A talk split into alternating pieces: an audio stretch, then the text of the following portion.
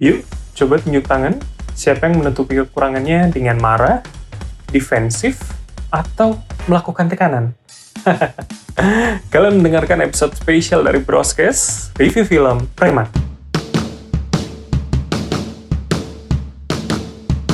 Welcome back to Bram Reza ngobrol di podcast Yeay Menurut Kamus Besar Bahasa Indonesia, preman berarti sebutan bagi orang jahat, seperti pemalak, perampok, dan juga pemeras. Tapi berdasarkan sejarah dari beberapa literatur mengatakan, preman berasal dari bahasa Belanda yang disebut sebagai Frenchman atau orang bebas dan merdeka. Jika dalam bahasa Inggris bisa disebut sebagai freeman. Sebutan ini biasanya disematkan atau diasosiasikan kepada mereka-mereka yang melakukan pemberontakan atau tidak taat pada peraturan, terutama pada sistem kolonialisme di Indonesia pra-kemerdekaan. Namun, pada perjalanannya, kata-kata ini tetap disematkan pada rebellion atau pemberontak atau mereka-mereka yang tidak taat pada peraturan pasca kemerdekaan republik. Sehingga mereka-mereka yang berbuat jahat seperti pada definisi KBBI tadi juga disebut sebagai preman. Nah, Preman kali ini adalah sebuah film karya dari Radolf Seidi yang menjadi sutradara, produser, dan juga penulis yang dibintangi oleh Kifaiska, Falal Akbar, dan juga Musaki Ramdan. Film ini menjadi salah satu sajian yang penuh dengan metafora dan juga kritik sosial pada fakta-fakta yang mungkin sering terjadi di sekitar kita. Pertama, pemaknaan dari sejumlah binatang yang muncul dalam film ini, seperti misalkan harimau, disosokkan menjadi pihak yang paling kuat, Kemudian ada juga rubah yang disosokkan sebagai penyerang dan juga penangkap.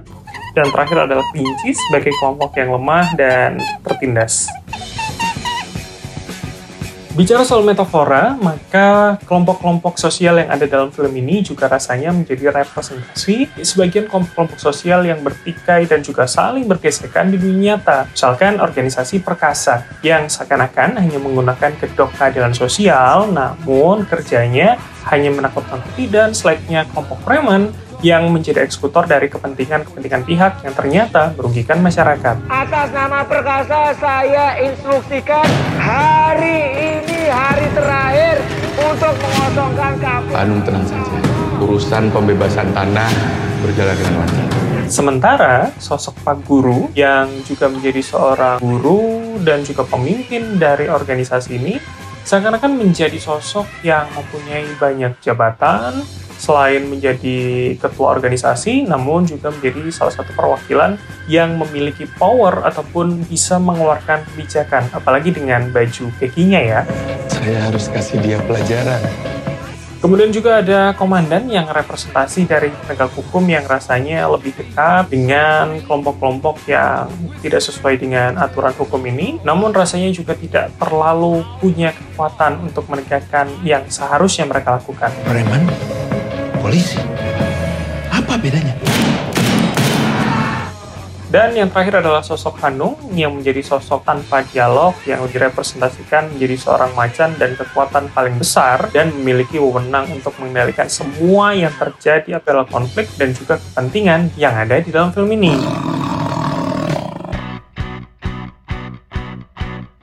Nah, kelompok-kelompok yang ada dalam film ini yang saling bergesekan kepentingannya seakan-akan menjadi contoh konsep dari patron klien yang lengkap ada pemilik kepentingan dan juga pemilik modal, ada juga yang melakukan eksekusi, dan juga ada mereka yang tertindas. Sehingga ini menjadi premis yang lengkap dari sebuah konflik yang rasanya mungkin juga dekat ya dengan kita. Tapi di sisi lain, selain dari perspektif adanya perwakilan kelompok-kelompok sosial yang juga saling berkaitan dan bergantung, adanya kelompok-kelompok tadi ini juga merepresentasikan dari kelas sosial yang ada di kita.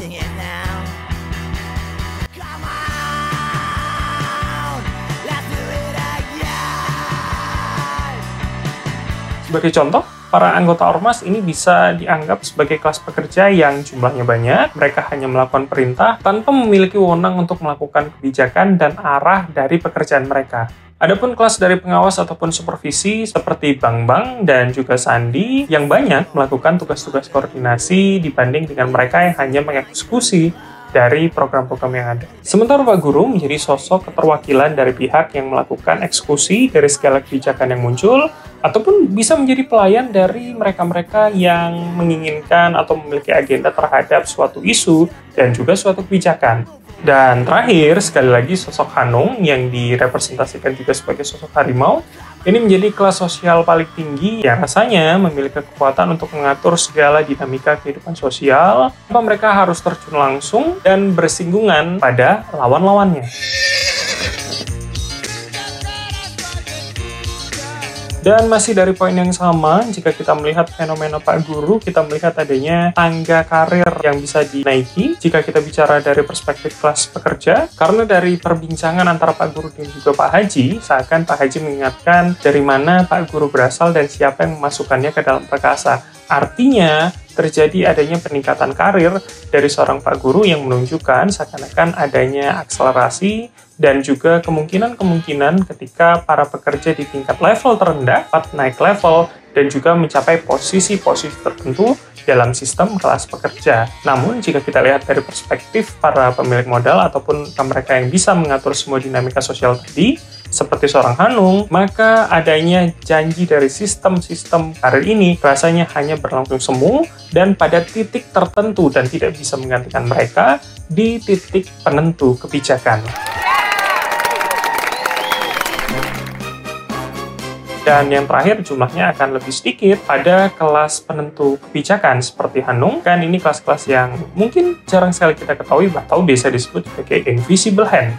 Namaku Kertarajasa, seorang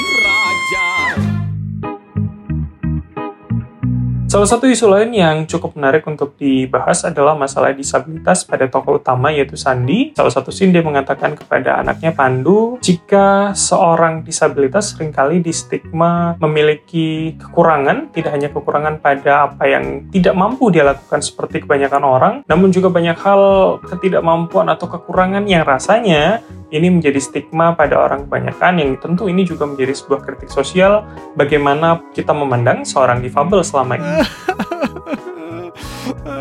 Karakter Sandi yang kita kenal tidak dapat mendengar dan juga berbicara alias tuli dan juga bisu. Yang kita kira di awal adalah bawaan dari lahir ternyata adalah kecelakaan yang terjadi saat dia duduk di bangku sekolah karena dia terjatuh dari atap. Namun yang cukup mengejutkan adalah pilihan Sandi tidak mau berbicara karena ternyata adanya sebuah trauma yang membuatnya lebih baik diam dan menghindari kenangan-kenangan buruk dari masa lalunya.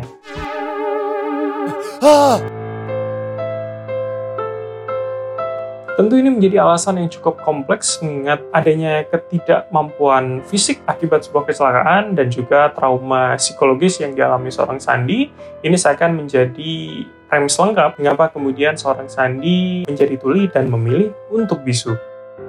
Di sisi lain, alasan Sandi untuk diam juga turut menampar kita dan juga menjadi kritik sosial akan sikap acuh-acuh yang mungkin sering kali kita lakukan kepada sekitar di saat orang sekitar ataupun orang terdekat kita sedang membutuhkan bantuan, namun kita memilih untuk tidak bertindak apa pun demi menyelamatkan diri kita, atau minimal mungkin kita tidak mau untuk terlibat dalam masalah yang sebetulnya bukan urusan kita.